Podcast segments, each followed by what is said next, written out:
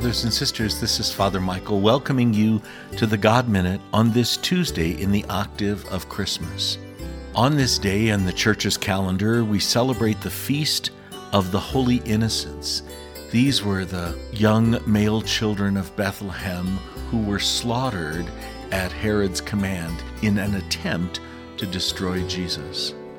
For all those innocent children in the womb yet to be born, and all of the children of the world, let us ask for the Lord's blessing and protection as we begin our prayer, as we do all things, in the name of the Father, and of the Son, and of the Holy Spirit. Amen. O Lord, open my lips, and my mouth shall declare your praise. Psalm 61 Help. Hear my cry, O God, and listen to my prayer.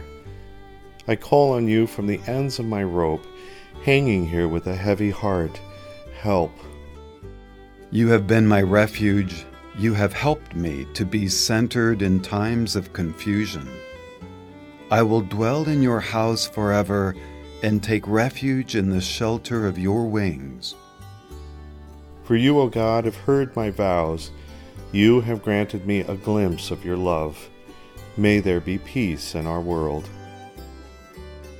May the powerful of the world sit before you and know your love and faithfulness.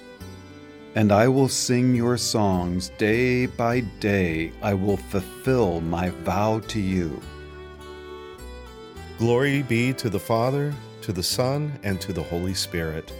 As it was in the beginning, is now, and will be forever. Amen. Amen. A reading from the book of the prophet Isaiah, chapter 9, verse 6. For to us a child is born, to us a son is given, and the government will be on his shoulders, and he will be called Wonderful Counselor, Mighty God, Everlasting Father, Prince of Peace. The Word of the Lord. Thanks, Thanks be to God. God. Today we reflect on this very popular verse from the prophet Isaiah that appears so often around Christmas time. This passage reveals a lot about the promise of Christ, the Messiah, and who he is. Today we are called to renew our steadfast faith in Christ, and we are called to join the Apostle Thomas in boldly and humbly professing to Christ our King, My Lord and my God. God speaks through the prophet Isaiah to each one of our hearts to restore and nourish our faith in his beloved Son. He promises, For to us a child is born and a son is given.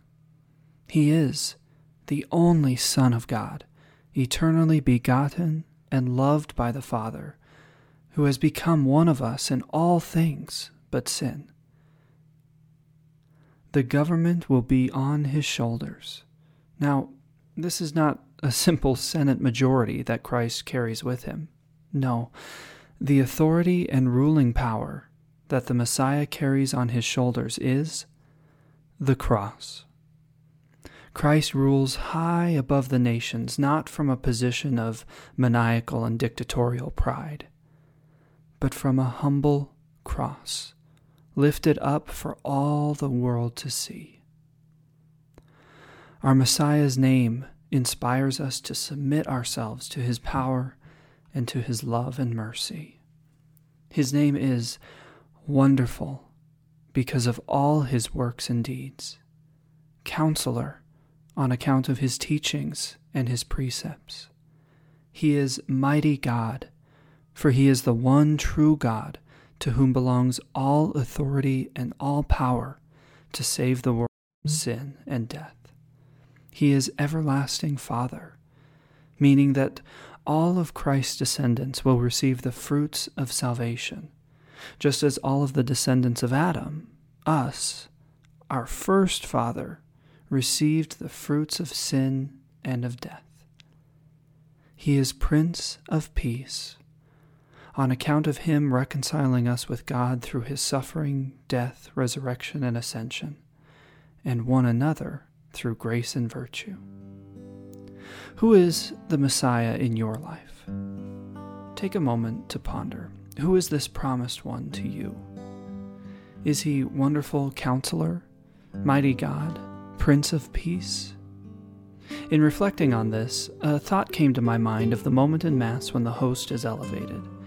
It is customary for Catholics to quietly recite the words of the Apostle Thomas at this moment. Christ approaches the doubting Thomas, and in a moment of sincere and devout faith, Thomas cries out, My Lord and my God.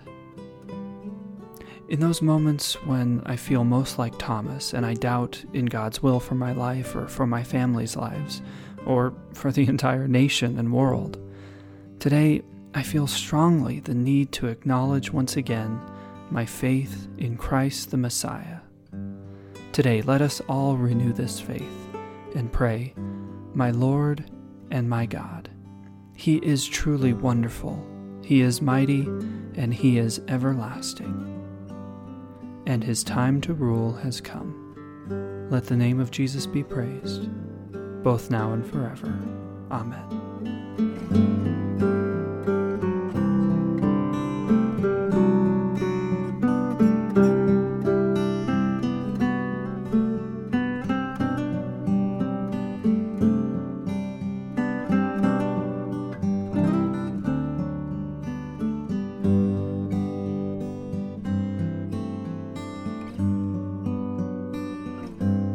Let us pray together the words that our Savior taught us. Our Father, who art in heaven, hallowed be thy name. Thy kingdom come, thy will be done, on earth as it is in heaven. Give us this day our daily bread, and forgive us our trespasses, as we forgive those who trespass against us. And lead us not into temptation, but deliver us from evil. Amen. Let us pray. O God, whom the holy innocents confessed and proclaimed on this day, not by speaking, but by dying, grant, we pray, that the faith in you, which we confess with our lips, may also speak through our manner of life. Through our Lord Jesus Christ, your Son, who lives and reigns with you in the unity of the Holy Spirit, one God, forever and ever. Amen. May the Lord bless you, protect you from all evil, and bring us to everlasting life, and protect all those yet to be born. In the name of the Father, and of the Son, and of the Holy Spirit. Amen. Thanks everyone for joining us on this special feast day of the Holy Innocents. Let's continue to pray for all those yet to be born and all of the newborns who have come into our world, that they may experience the blessings and peace that the goodness of God provides. Have a blessed day. Take good care of yourself and one another, and we'll see you tomorrow.